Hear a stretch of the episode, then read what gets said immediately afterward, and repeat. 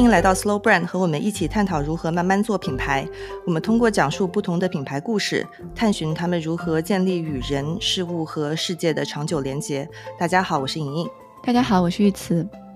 本期节目是由全球时尚奢品平台 n e t p o r t e 波特赞助播出。那 Slow Living 作为我们的城市特辑节目，在上半年播出的时候，引起了很多听众的共鸣。那大家也在留言中和我们分享了很多对于不同城市生活方式的感悟和向往。我们同时也收到了很多听众对于城市特辑新的提案。我看到有柏林，也有东京，还有香港。那这期节目我们会把目光聚焦在非常具有地中海风情的伊比利亚半岛加泰罗尼亚大区的首都巴塞罗那。那同时呢，我们也请到了一位长期居住在巴塞罗那的朋友艾比，和大家一起聊一聊巴塞罗那的日常以及城市对于他个人生活选择的影响。那就有请我们的嘉宾艾比来做一个很快的自我介绍吧。Hola todos, me llamo Efi y encantada. 大家好，我是 Effie。好棒！要不要再多讲几句？刚刚因为先讲了西班牙语，可能很多人大家一下子没有反应过来。哦，嗯，大家好，我是 Effie。嗯，我在巴塞罗那已经工作和生活了十年的时间，所以在这个地方就感觉还挺舒服的。就是巴塞罗那是我的家。其实，因为艾菲跟我认识了很久，我们是大学的时候就认识的朋友。我前几天在回忆的时候数了一下，就接近二十年了。就是这个数数字讲出来有点吓人，真的要自曝年纪吗？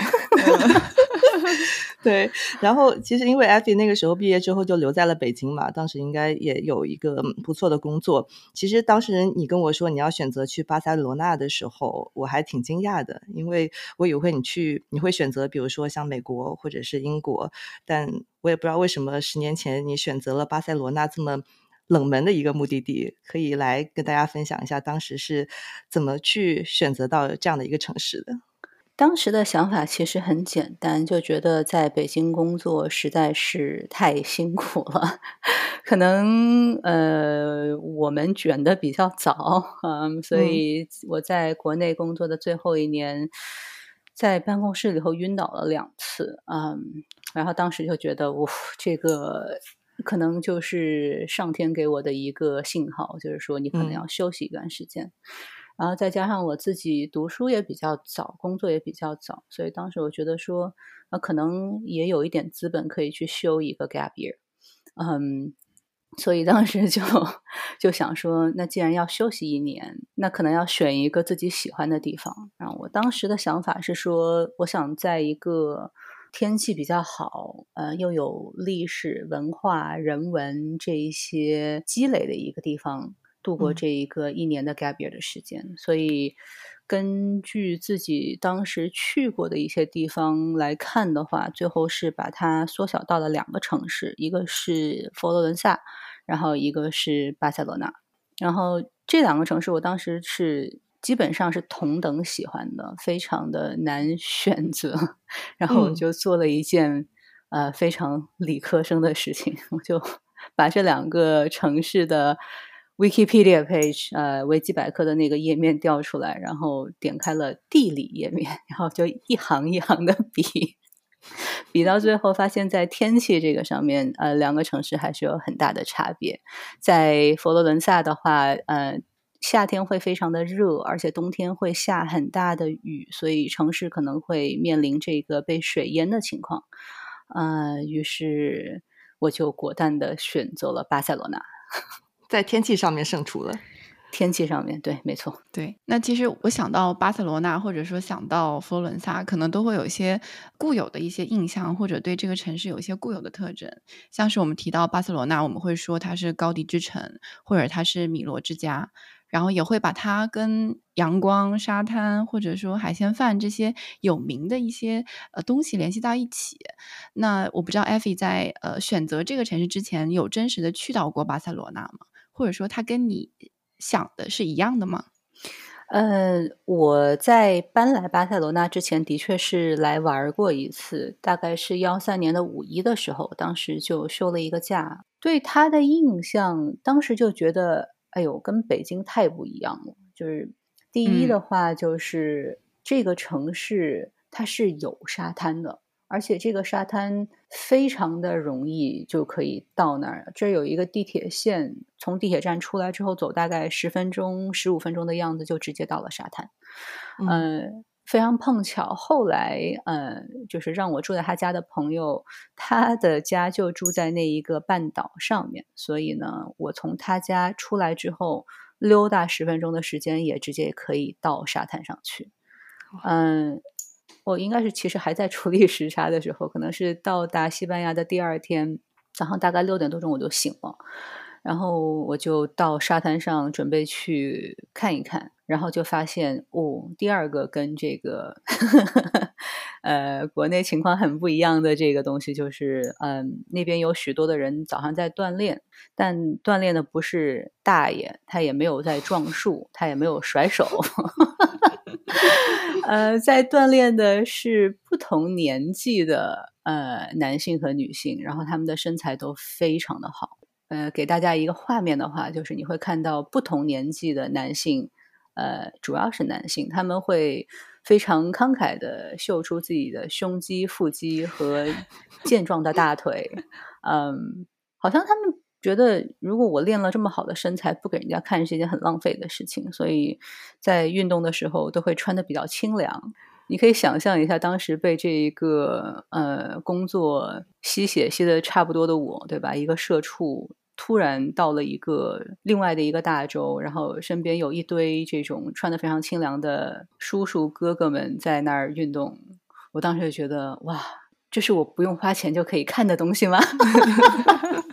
我觉得已经很有画面感了，真的。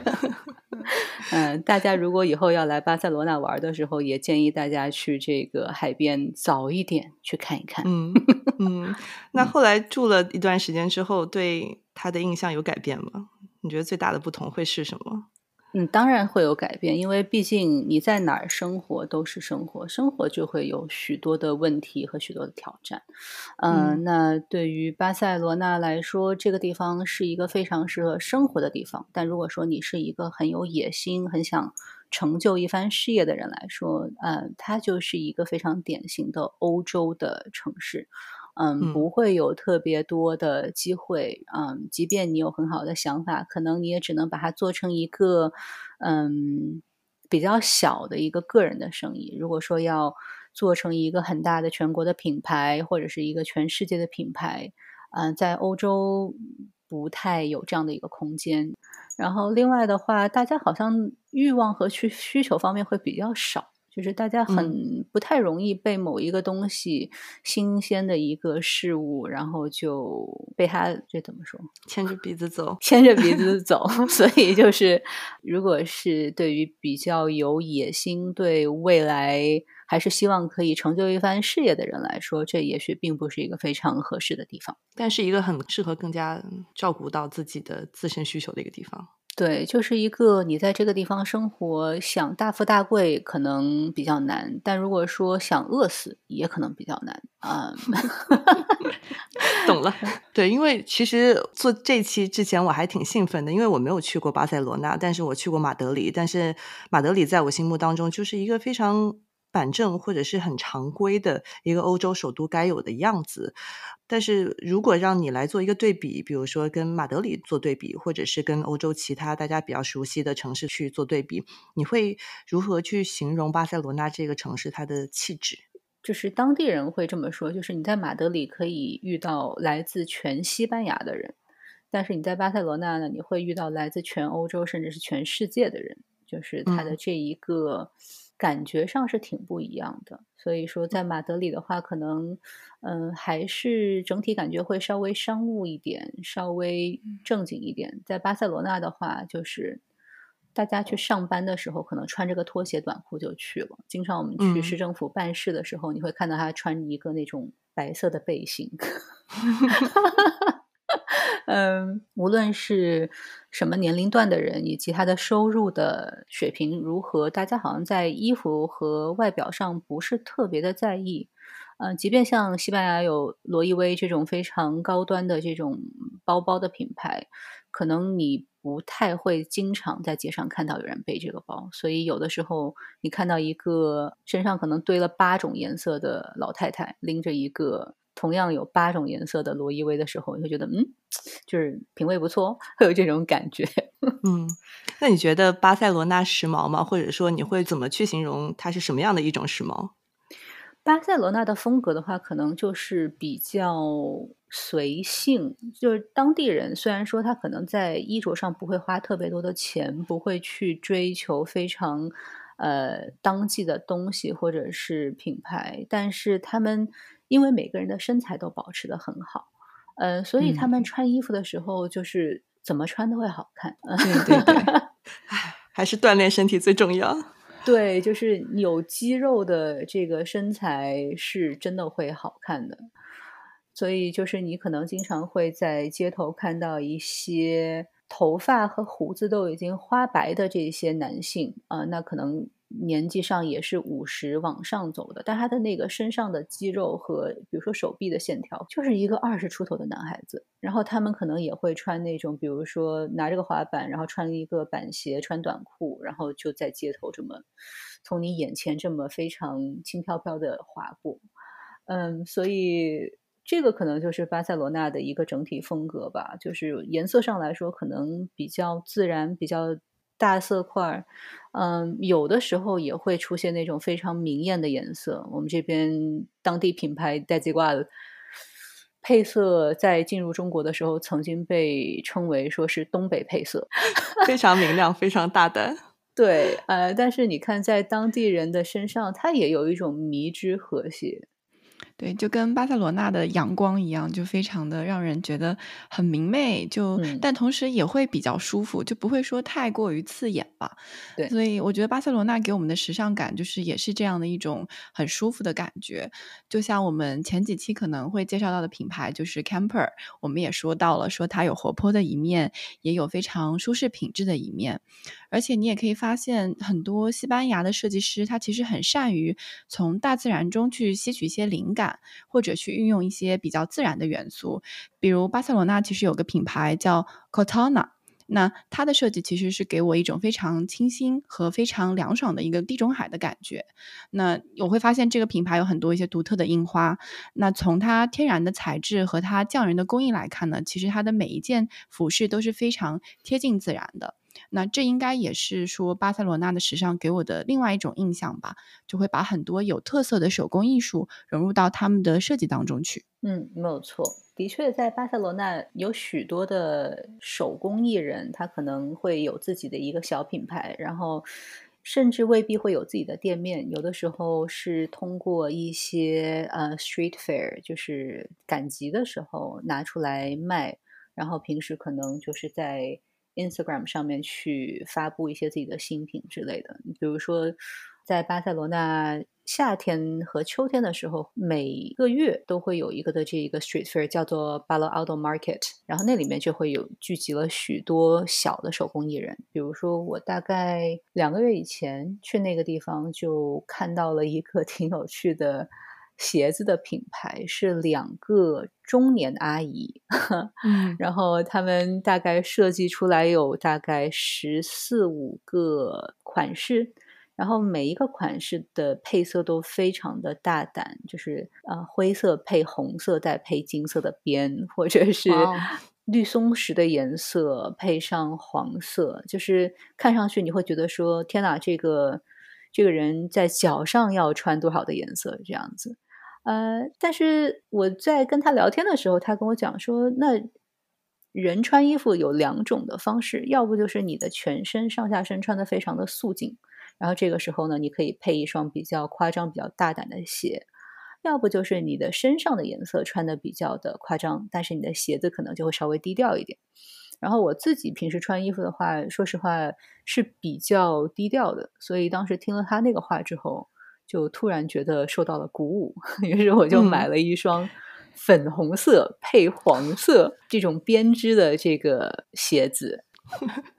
我跟你正好相反，我其实今年夏天也买了两双，就是一个西班牙品牌的鞋子，但但是我买的都特别朴素，一双就是棕色的皮，然后一另外一双是黑色的，就是完全没有色彩，但是非常经典。因为其实大家也知道，说西班牙有很多很有名的，特别是皮鞋类的制鞋的品牌。然后比如说我买的那两双鞋，其实是一个西班牙的品牌，叫 Herreu，我我的发音应该不正确，呃，H E R E U，F。来帮我一下。这个发音本身也比较困难，用西语发的话是 air l。哇哦，好的，因为它其实，在加泰罗尼亚语里面是 air，就是继承人的意思。那其实它这个品牌在做的也是很多关于传统的工艺，然后怎么样赋予传统的工艺更加现代的演绎。然后它的产品也是由很多在西班牙不同地区的家族工厂所制造生产的。而且最重要是，就是这个牌子的鞋完全没有磨合期，你一穿上就。非常的舒服。服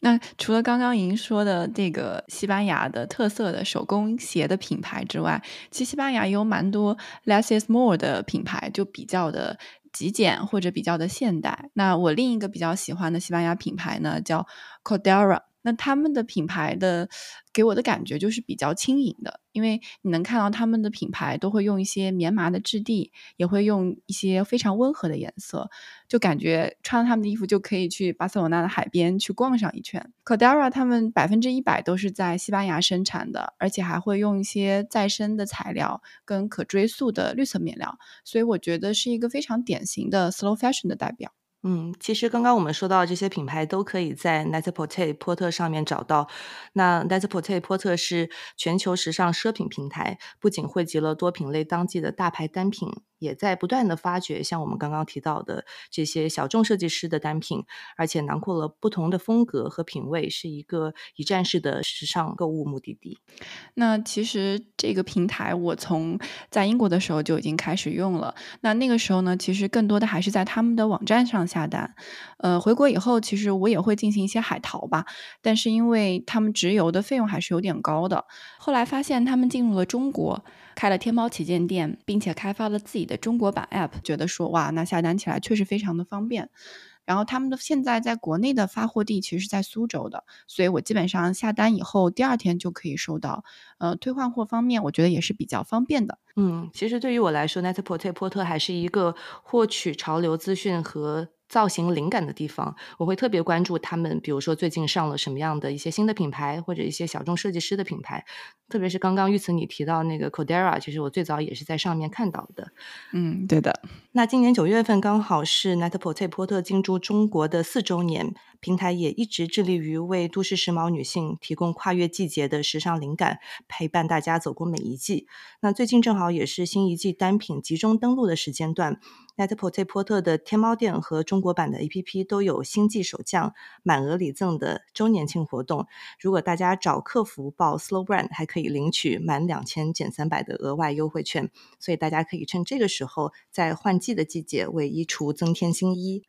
那回到刚刚聊的城市和巴塞罗那，那其实刚刚玉慈也有讲到，很多人都会来到巴塞罗那去做。在建筑作品上面的一个朝圣，因为这边有很多高迪的作品，有非常多大家能够叫得上名号的一些建筑界的瑰宝。但是，我觉得作为一个居住在这边的普通民众，你的视角肯定会有不一样，或者说，不知道在艾菲眼中，除了这些著名的景点，让你印象深刻的其他的城市建筑会有哪些？巴塞罗那是一个。什么样的地方呢？就是我在这住了十年，然后每一次我在街上走的时候，还是会发现一些之前没有看到过的东西。嗯，这一个城市在几百年的发展过程中，也经历过非常繁荣昌盛的时候。毕竟它是一个地中海的港口城市。呃，然后在不同的这一个历史阶段，有钱人对于自己财产的这种呃表现方式也不一样。那非常有幸的就是，呃，许多人在之前他可能会选择把钱花在装饰自己房子的呃外立面的样子，所以你有的时候在街上走的时候会看到非常。精美甚至有点浮夸的一些浮雕，就是在住宅楼的外面，它会有浮雕，或者说是有那种套色的图案，还有的时候会在外立面整一面墙画上画儿。所以整体来说的话，是一个非常美丽的一个地方，而且它的风格是非常不一样的。虽然说，嗯，城市规划，大家可能在网上能够搜到这样的图，就是巴塞罗那的这种鸟瞰图，你会发现，就是我们这边的那个街区每一个是一样大小的，但是你经过每一条街，经过每一栋房子，它的设计都是不一样的。它的这个外就临街那一面那个墙面的设计都是不一样的，所以很多都是一些个人行为，它其实并不是政府去规划做什么样的设计，而是很多人他可能自己花钱去把自己家院子或者是他的外立面重新做一个设计。对，一般来说其实都是个人的行为。嗯，巴塞罗那其实一直到可能五六十年前，这种房子它的这个所有权一栋都是在一家人的手里。呃，市区里面的楼最高是能够建六层，然后房顶上可以再加搭建一个这一个阁楼，呃，所以就是说它的这个房子本身不会特别的高，要为了要保持这个城市的这个天际线，要保持盛家堂是它的最高点啊，市政府也很少会批准这种非常高的楼的建造，嗯，所以说一家人他在居住的时候，大概在这个房子都是两百年。一百年前建的房子，那个时候电梯还不是非常的普及，所以你会看到所有的房子，它一楼可能会是一个这种现在被人家租出去做门面或者是做餐馆，但是二楼它会有一个非常漂亮、非常夸张的一个这种阳光房的一个设计。然后一般来说，二楼的房子也是最大，并且是装饰的最精美的一个房子。然后三楼、四楼往上的话，会稍微减。简陋一点，但是这个东西可能你从外立面是不太能够看得出来的。那为什么它的二楼会花这么多的精力去装饰它，会甚至有点炫耀的感觉？是因为没有电梯的时候，这个家里的老人或者说是一家之主，他其实是更愿意住在稍微低一点的这一个楼层。然后，那当然，如果说钱掌握在他的手里，他当然会把他自己住的这套房子装修的更好一些。嗯，所以这个也是大家来巴塞罗那玩的时候，可以稍微抬头看一下这个所处的周围的一个建筑的一个一个细节。嗯。那刚刚艾菲其实已经讲到了，说巴塞罗那有非常令人惊艳的这个鸟瞰的城市风貌跟城市风景，我们也能够感受到说巴塞罗那会有一种交织的秩序跟感性的这个美感。那其实我们现在看到的这巴塞罗那的规划，其实是在两百多年前规划而成的。那每一个社区都会有它的市场，有它的公园，有它的医院。那艾菲在这样的城市居住，你会有这样的？感受吗？或者说，巴塞罗那的社区感是怎么样的？嗯，的确会有一种比较强的社区感。就是大家来玩的话，应该都会去一个叫做波盖利亚市场的这样的一个景点。那这一个市场，它只是巴塞罗那可能二十多个市场中间的一个。当然，它出名是因为它在老城区，而且那个地方的海鲜是。啊，全市最应该说质量是最高的一个地方，而且它的装饰也比较漂亮。但的确，可能你走路。二十分钟左右都会经过另外一个这种老的市场。那这种老市场一般来说，它都是有这种呃铁的一种架构。基本上每天早上七点钟开始到下午两点钟，那个地方都会是熙熙攘攘的。嗯，里面有卖生鲜的肉、鱼、蔬菜啊、奶制品，还有这种呃烟熏的这种制品。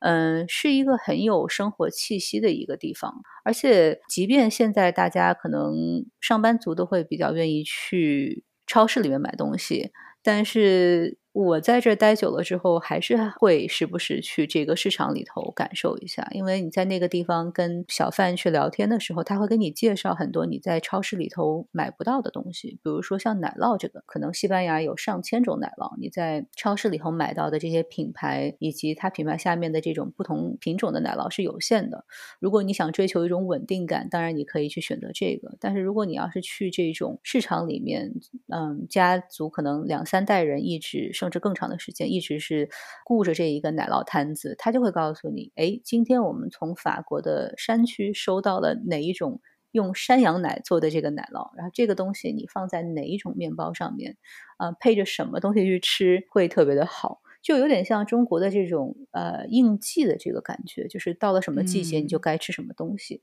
嗯，而且这个东西很多时候是可遇不可求的。也许你这次吃完了之后，下次它就没有了。嗯嗯，又有点一期一会的感觉。所以，呃，对于我这种比较喜欢尝试新鲜事物的人来说，我觉得还是挺不错的。嗯，除了像市场之外的话，比如说像医院这些东西也是挺有意思的。像比如说大家了解的圣家堂，这是一个非常出名的景点。但其实离圣家堂走路大概十五分钟，就有另外的一个我个人非常喜欢的一个一个景点，它是叫做圣保罗嗯医院。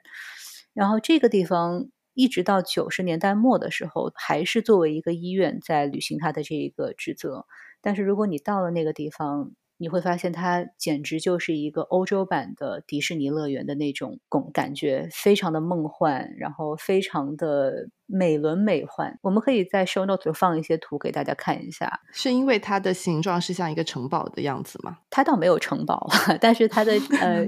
这是一个片区。呃，虽然说每一栋楼可能设计是不一样，但是它的排布是对称的。然后整体上来说，它的设计感以及用色都非常的大胆，是一种黄色和砖红色的这种配色。然后在这个外墙上面会用马赛克做出很多的画，很多的人物。嗯，现在这个地方已经开放作为一个旅游景点，然后里面的一些楼也会拿来，比如说给巴塞罗那的血库或者是联合国的一些办事处作为办公的一个景点。但是你进去了之后，你就会觉得说，这个地方曾经作为一个医院为这个城市服务了几百年，真的是一件非常不可思议的事情。嗯，所以它现在是一个对公共开放，然后游客也可以随便进去看的一个。有几栋楼是对外开放的，有一些，比如说现在拿来做办公场所的地方，可能就啊没有办法进去。但是我还是非常建议大家去里面看一看。嗯，我身边有大概四十岁的朋友，他们就是在那个地方出生的，就是哇哦，很难想象。嗯。那刚刚有讲到说，其实呃，这个城市的规划是有很多一个一个的 neighborhood，然后每一个 neighborhood 都有一个标准的配置，有刚刚说的菜场、医院、教堂，可能还有一些零售。那每一个 neighborhood 跟 neighborhood 之间的区别大吗？或者说你住在的这个 neighborhood 的它有什么样的一些特点？嗯，这种街区和街区的区别其实还挺大的。比如说，我住的这个区叫 Gracia，是一个其实不属于这一个非常规整的街区规划的部分，因为呃，在两百年前巴塞罗那城市规划的时候，Gracia 是另外的一个行政区域，它是一个小村子，呃，所以当时他们在重建这个城市的时候，并没有把我所住的这个片区规划进去。呃，但也正因为这样，所以在 Gracia 它能够保持更多原有的那个风貌。呃，如果跟巴塞罗那市中心比起来的话，可能我们这边的房子就不会那么的恢宏，可能你不太能看到这种巴洛克式的浮雕，或者是呃某一些房子上面它甚至会加一个那种很夸张的凉亭。在 Gracia 的话，可能我们这边的房子就是颜色非常的出众。可能一栋粉红色刷了粉红色漆的墙墙的房子旁边，就会有一个湖蓝色的 呃房子，然后在旁边就是明黄色的房子。街道来说也会稍微狭窄一点，整体来说可能就会更加的放松和随性吧。嗯，对。然后我们这边以街区为单位的话，它也会有很多自己的一些庆祝，像 Gratia 非常出名的就是在八月第三周的时候会有一个呃我们这边自己的一个庆典，用加泰语是叫做 Festa Major de Gratia。嗯，然后这些邻居们他就会可能提前半年就会聚集起来，然后嗯，决定今年我们这条街区要用一个什么样的主题啊去做某一些装饰。在八月第三周的时候，大家会看到，呃，在 Gracia 这一个街区里头，大概会有十几条街道，嗯，会有装置艺术，嗯嗯，像今年的话，有一个街道，它选择的主题就是，我不是很确定是格林童话还是哪一个童话里面，它有一个吹笛子的人，这个人他吹了笛子之后，就会把你所在的村子里头的所有的老鼠都引出来，然后呢，他会让这个老鼠跟着他。去河边，然后让这个老鼠跳到河里头淹死。但是这个故事里头就是说，他当年去了一个村子里头，提供了这项服务，但是村民拒绝给他付钱，于是他的一个一个一个反攻。然后我们当时呃有一条街道就选择了一个主题，所以你能看到的是各种形态的老鼠。哇 呃，有那种三人高的那种大小的，也有比如说像那 Klimt 这个荷兰的画家的装饰画，但是把这个女性的脸换成了一只老鼠的脸，也有 Tom and Jerry 的这种形象。像他们做这样的一种庆祝，它肯定背后还是有一些民俗在这边。比如说，这个童话是跟说为这个 neighborhood 为这个街道为民除害这样的寓意有关吗？就是，但是大家庆祝的这些主题是什么？这个主题就是我们的街道一定要比隔壁的街道更拉风，因为像在过去的几年里头，他们也有选择一些跟。当地文化完全不相干的东西，比如说有一年，呃，有一个街道，它就是用塑料薄膜去做了整一条街的樱花的这种设置，呃，而且还有不同的渐变色，有一部分是浅紫色，有一部分是粉红色，有一部分是白色。呃，值得提醒的一点就是说，在 Rathia 的庆典里面，它的所有的装置艺术用的材料都是回收的材料，就是他们并没有说去。花钱买新的东西，而是说很多东西，如果你走近看，你会发现它可能是这一个塑料瓶子的盖子。啊，今年还有一条街，我个人非常喜欢的，它就是做出了圣家堂里面彩绘玻璃的那种感觉。但是你走近看的话，你发现其实它的那种光打过来的这种色彩，它并不是在玻璃上实现的，它就是在塑料薄膜上面涂了颜色，但是中间又用了一些艺术加工，所以给你的感觉就是说，好像你是在一条彩绘玻璃的街道上面去走。就感觉他们把对色彩的喜欢，然后对手工艺的喜欢，其实不仅仅用到那些可以卖的衣服还有物品上。其实大家平时的庆祝都是我去展现我手工艺，或者是我的就是心灵手巧的一种表达。所以这个是我意料之外的。对，而且真的也没有图什么，就是即便你哪一条街今年赢了这一个比赛。也没有奖品，只是说这些邻居们会乐呵乐呵，然后大家在街上喝一杯。可能它的意义就是在你所有的人聚集到一起来，然后把这件事情做成上，就是可能这一个 journey 比 destination 更加的有意义。嗯，但是作为一个游客，应该选择哪一个季节去巴塞罗那，能看到这样子的一个比较大型的、集中的这样的一些庆祝呢？嗯，这个就要说到巴塞罗那不同的街区，它其实有不同的庆祝。比如说我住的这个街区，它是在八月第三周有这样的一个庆典。但如果你问我，呃，会不会建议你八月第三周来巴塞罗那？我会告诉你不要来。呃，为什么呢？因为非常的热。呃，像西班牙到现在为止，可能大多数的办公室是有空调了，但是绝大多数的住家是没有空调的，因为一年可能就只有一两周用得上。所以你八月份来的话，可能会觉得非常的痛苦，因为在国内习惯了这种空调的这个环境。呃，但这个不是说你只有八月份才可以看到这个东西。比如说，我们另外的一个街区叫 Suns，呃，它的这一个节日就是在九月份。然后他们的节日呢，更多的就是通过做这个烟花表演。基本上每一个时候你来巴塞罗那，也许都会碰到一些东西。即便不是街区的庆典，我们这儿的公共假日也实在太多了。而且经常这种当公共假日也是宗教节日的时候，有一些民众他组织起来，穿上中世纪的衣服，然后呢骑着马，然后给你扔糖。嗯，这个节日多到其实我是记不住。嗯，对，什么时候是什么东西？对，像比如说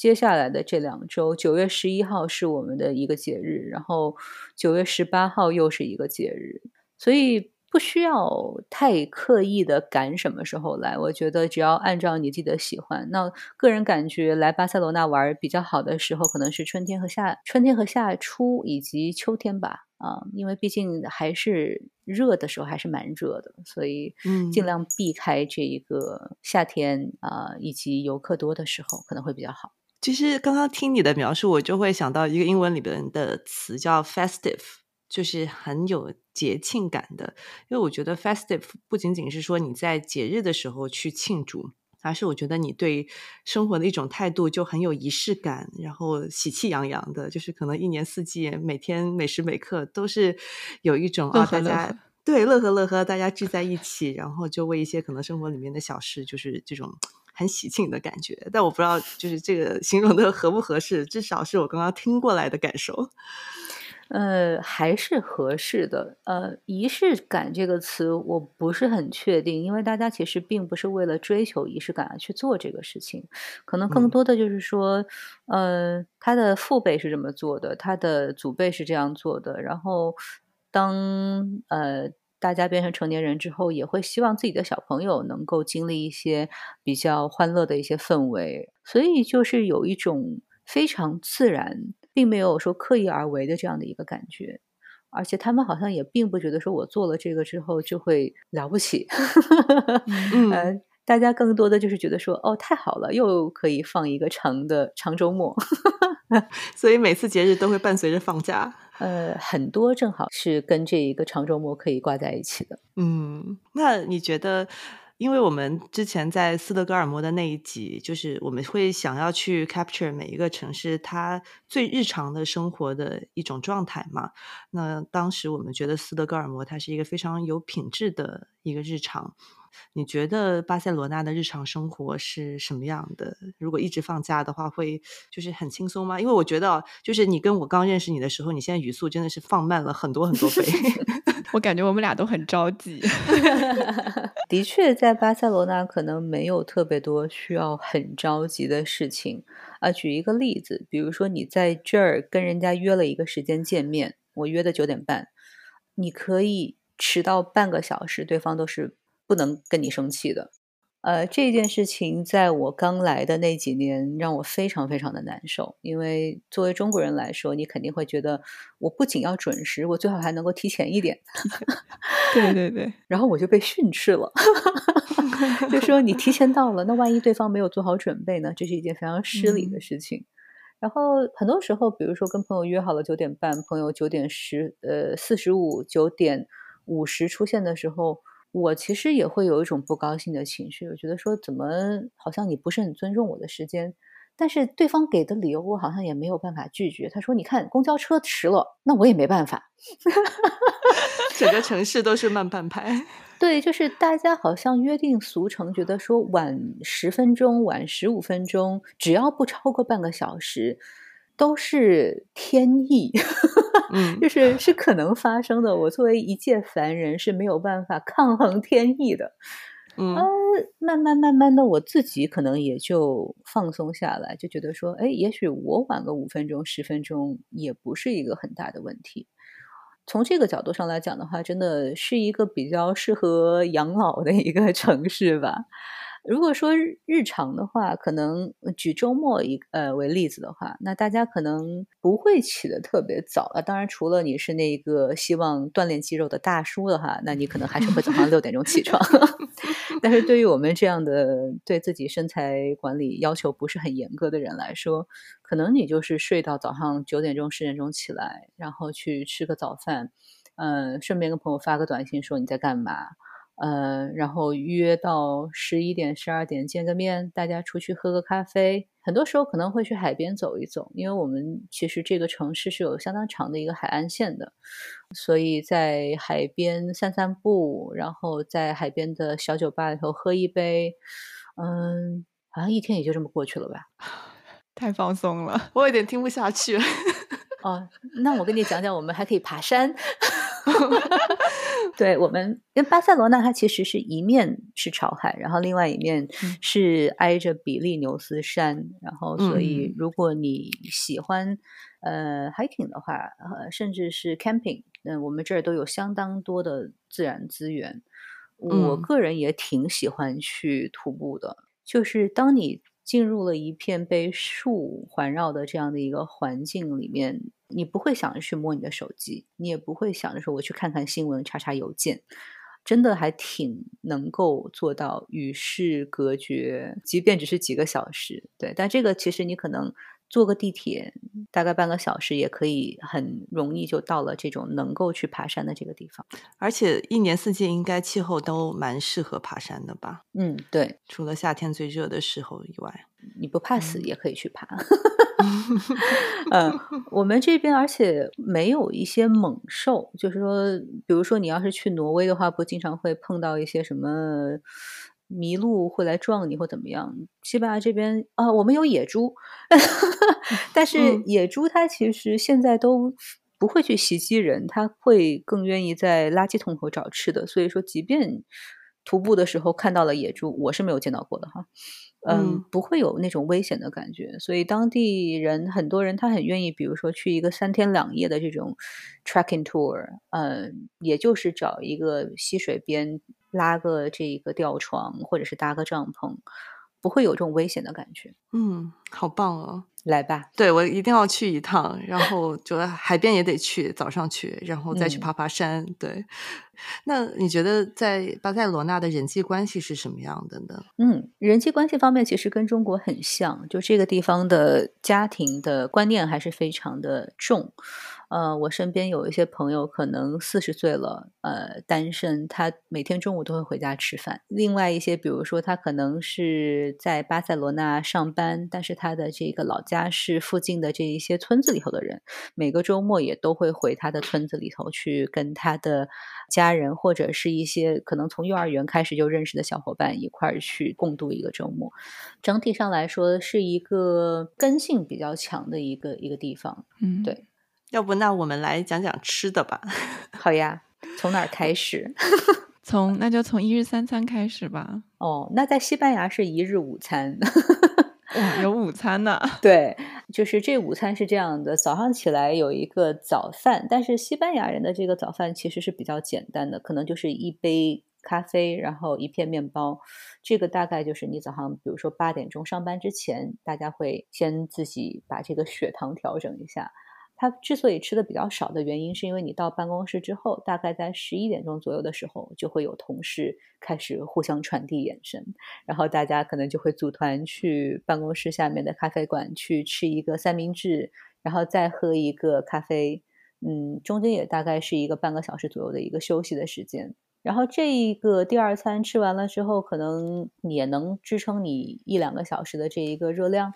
西班牙人其实一般吃午饭的时间是稍微晚一点的，一般来说，餐馆是一点钟才开始呃提供午饭。这么晚？对，所以呃，我们的午餐时间是一点到三点。哦，，对，这个东西跟我们的这个历史有一定的关系，但是我们可以稍微后面一点讲。所以就是第三餐是一天中最重要的一餐午饭，它是一点到三点。很多时候大家可能真的会花一个半小时、两个小时的时间去吃这个午饭。然后一般你去餐馆里头，他也会给你提供一个三道菜的一个一个 menu，就是一个套餐。它有一个前菜，然后有一个主菜，有甜品，然后很多人可能在甜品之后还会再要一杯咖啡。嗯所以吃起来还是无论是分量上来说，还是说这个花样上来说，都是一个比较呃丰富的这样的一个菜。嗯，然后三点钟吃完了之后回到办公室上班。嗯，许多人可能在五点钟的时候，可能再会给自己加一点，比如说水果或者说是坚果这样的东西。然后西班牙的晚饭其实也会相对晚一些，呃，一般餐馆是从八点钟才开始提供晚饭，一直到十一点或者十二点的时间。这个倒有所听说，就是吃晚饭很晚。对，但是就是它这个晚是因为它中间都一直在垫吧垫吧。也是，对，嗯，嗯，基本上一天午餐是这样的一个安排，但其实他们真的是少量多餐了，就并不会说每一餐都吃非常多。那刚刚 Effie 讲到说晚吃饭还有一些历史方面的考量，可以展嗯开来跟我们讲讲吗？嗯，对，呃，西班牙的这一个近代史上其实是经历过一个这个呃内战，然后内战最后赢家是弗朗哥将军，然后他当时对西班牙整体的工业的布局其实是有一个很大的改变。呃，当时他决定把巴塞罗那变成西班牙的这个轻工业的重镇，所以呢，在这个地方建了很多的这种布料的，比如说织布厂或者是这种成衣厂。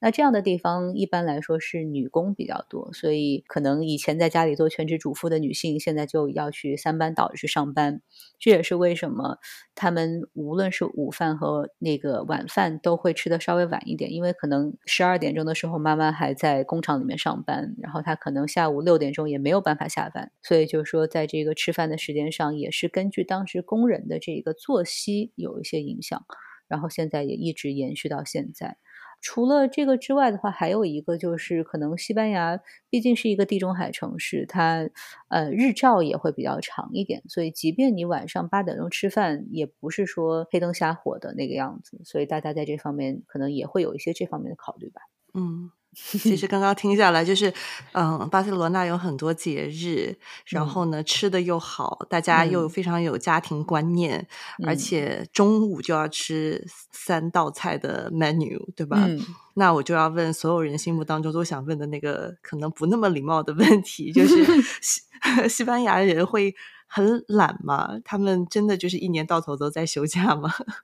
呃，对这个我很能理解，因为。我自己可能刚出来的前几年，也一直对西班牙人有一个这样的批判，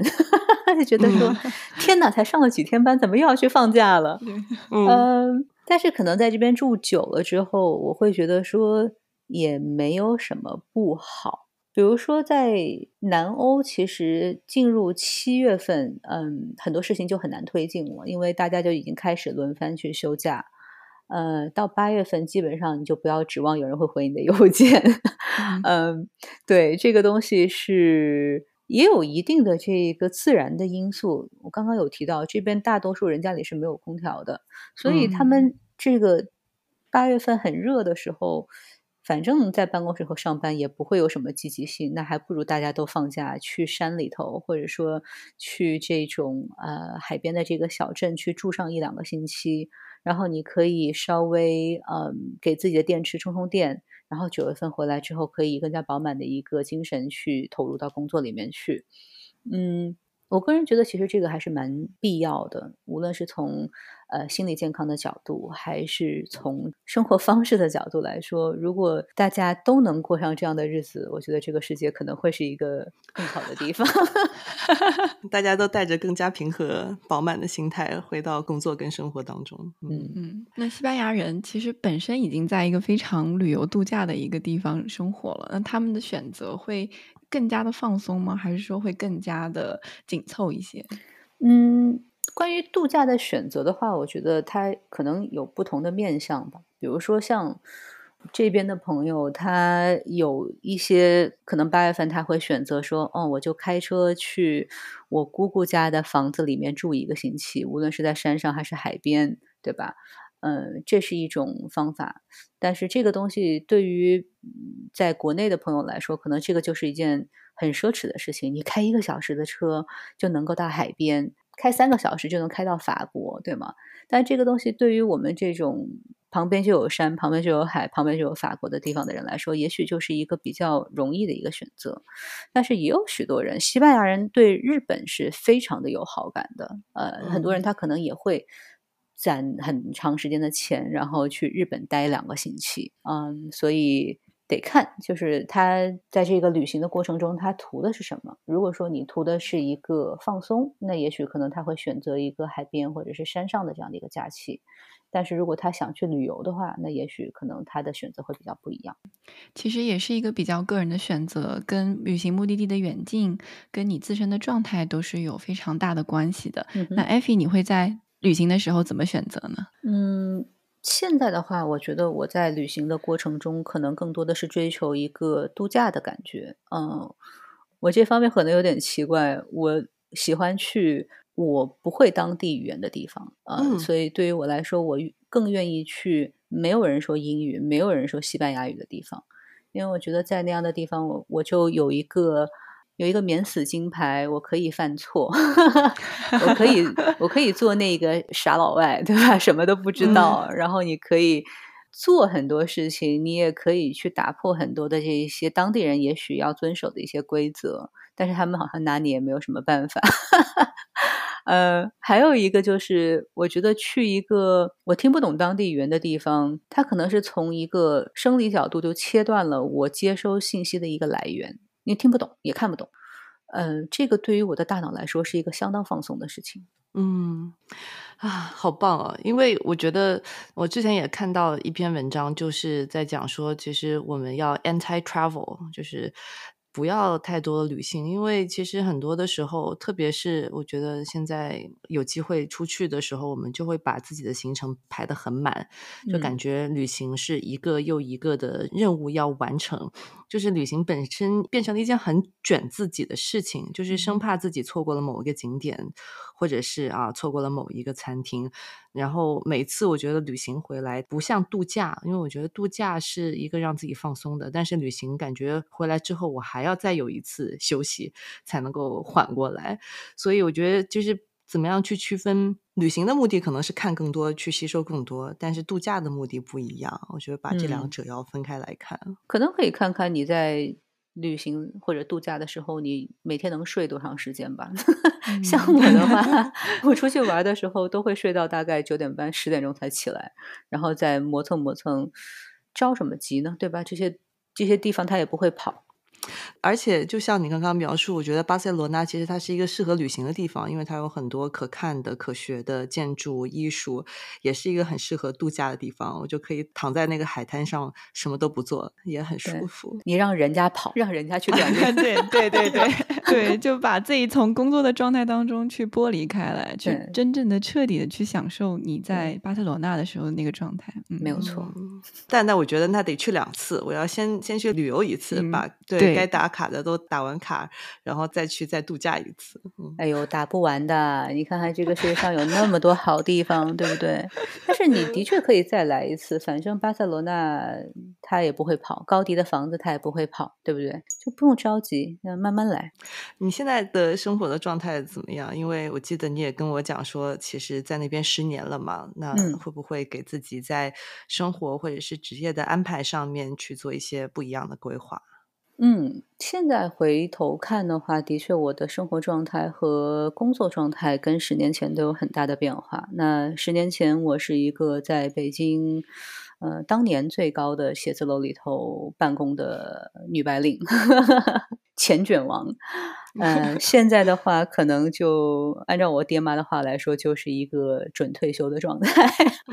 嗯，我自己的这个职业也从以前的这个市场营销，呃，也做过记者，然后也做过公关，到西班牙之后呢，也做过销售，也做过 project management。嗯，但到最后，我觉得到了某一个点，我开始有一个疑问，就是说。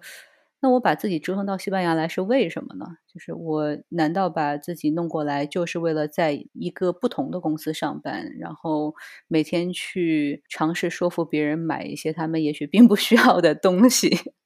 所以可能在大概呃几年前就经历了一个所谓的 crisis of meaning，或者是更通俗的来说，就中年危机。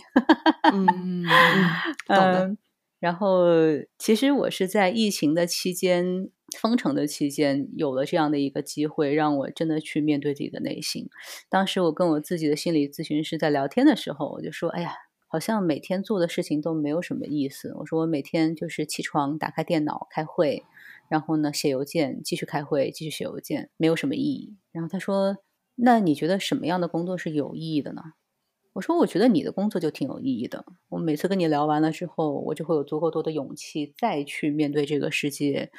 嗯，再去努力一下。然后他就问了一句，他说：“那你要不要试一试？”啊，所以当时在他的鼓励之下，我就决定去读一个临床心理学的研究生。呃，现在的话也是在做见习的过程之中，所以现在其实是一个应该叫心理咨询师，对，嗯，好棒啊，这是一个非常嗯帮助别人、奉献自己的一个职业。对，呃，其实在这个过程之中，我觉得他给你带来的这种成就感，是在公司里头上班可能不太能够感受到的。就以前我在公司上班的时候，会感觉我自己就是一个。庞大机器上的一个螺丝钉，而且是一个可被替换的这样的一个一个存在。嗯，也不是说不好，我觉得这种工作对于一些人来说也许就足够了，他有足够多的安定感，他在社会地位上来说也会让许多人觉得呃很满意。但是我自己可能会有更多的一些需求，这个需求就是我需要呃 make meaning out of it，我需要有一个意义的存在。所以说，在跟来访者相处的过程中，我能够看到，比如说他们情绪上的变化，然后在经历了一段时间的这一个治疗之后，可能他在做出选择的时候也会有些变化。啊，这件事情对我来说也是非常滋补的。让我会觉得说，嗯，我不仅是照顾好了我自己，我认为一个人的需求是非常有限的，但是在我满足完自己的需求之后，剩下的时间我要拿去干什么？我要怎么样去跟这个社会发生联系，跟这个世界发生联系？呃，对我个人来说，我是通过现在的这一个行业找到了一个答案。那你觉得巴塞罗那对你在跟人的交互也好，跟环境的交互也好，有产生什么积极的作用吗？就是巴塞罗那是不是给你提供了一个契机，就是更放松的环境，更开放的一个社会状态，让你在这样的社会当中去寻找到自己，或者说寻找到自己的自我价值？呃，就像莹莹刚刚说的，她说我们在大学的时候认识的时候，可能。我是一个特别不一样的人，无论当时说话的语速，或者是给人的印象，也许都是一个，嗯，比较，嗯，雷厉风行，雷厉风行，或者是 aggressive，就是一个比稍微有点咄咄逼人的一个人。嗯，我觉得巴塞罗那是给了我这样的一个契机，让我去找到自己还有其他什么样的面相。因为我来这儿之后，我发现其实我自己并不想卷。我我也并不想去跟人家竞争，嗯，我其实甚至不太在乎人家怎么看我的生活方式，所以在这边的一个相对来说生活步调比较慢的这样的一个城市，它是给了我这样的一个机会去找到自己本来的样子，我还挺感激的，好棒哦。因为我正好昨天看到一篇推送，是一个大家把它称之为大预言家的凯文·凯利，他写了就是四十条还是五十条对人生的建议，然后里面有一条他就说，你生活的地方、城市或国家对你的生活有很大的影响，但这个因素和很多我们生活当中面临的其他的因素不同，就是这是一个你可以选择和改变的因素，就是你可以选择和改变你所居住的地方。那我觉得不同的城市其实是会滋养出我们不同的人的性格，也会让我们对生活方式有一个不一样的视角。所以在选择城市的时候，也是选择未来生活的样子嘛。所以这个也是为什么我在听你的故事，在你听你描述巴塞罗那的各种的风土人情的时候，就感觉从那些事情到你现在选择，一切都非常的顺理成章。嗯，天生并不是卷王，天生只想躺平，然后被被我找到了一个允许让我躺平的地方，也也给大家一个 an alternative，就是不一样的选择，就有不一样的样子，真的就有很多不同的可能性。就像你说的，其实也不一定是巴塞罗那，你还有很多世界上很多其他地方。对，就是如果说大家有这种。嗯，想换一个环境生活的这样的想法的话，我觉得除了考虑就业以及这一个，比如说像签证这种比较现实的问题之外，可能也可以考虑一下你想过一个什么样的生活吧。嗯，像我当时的确去英语国家对我来说应该是会相对容易一些的，因为毕竟不需要从头再学一门外语，但是。我当时能够想象到的是，如果我去了英语国家，我也许就会去读一个 MBA，然后我就会继续在一个新的国家去做跟北京一样的事情。那从生活方式上来说，其实是没有变化的。所以当时选择了西班牙这一个完全没有任何联系的国家，可能也是有这方面的考虑，就是我会想说，给自己一个机会从头开始，然后看一看我能不能过上另外一种生活。嗯，那我觉得最后还是收回来讲讲这个城市本身。如果我要安排一个去巴塞罗那的行程，几天比较合适？我现在要开始 plan 起来，一辈子。太棒了！好的，我最喜欢这个答案了。可以，可以。那今天谢谢 Effie，嗯，那就谢谢 Effie 今天的时间，然后希望能够在巴塞罗那很快的见到你。啊，OK，hasta luego，adiós，拜拜拜。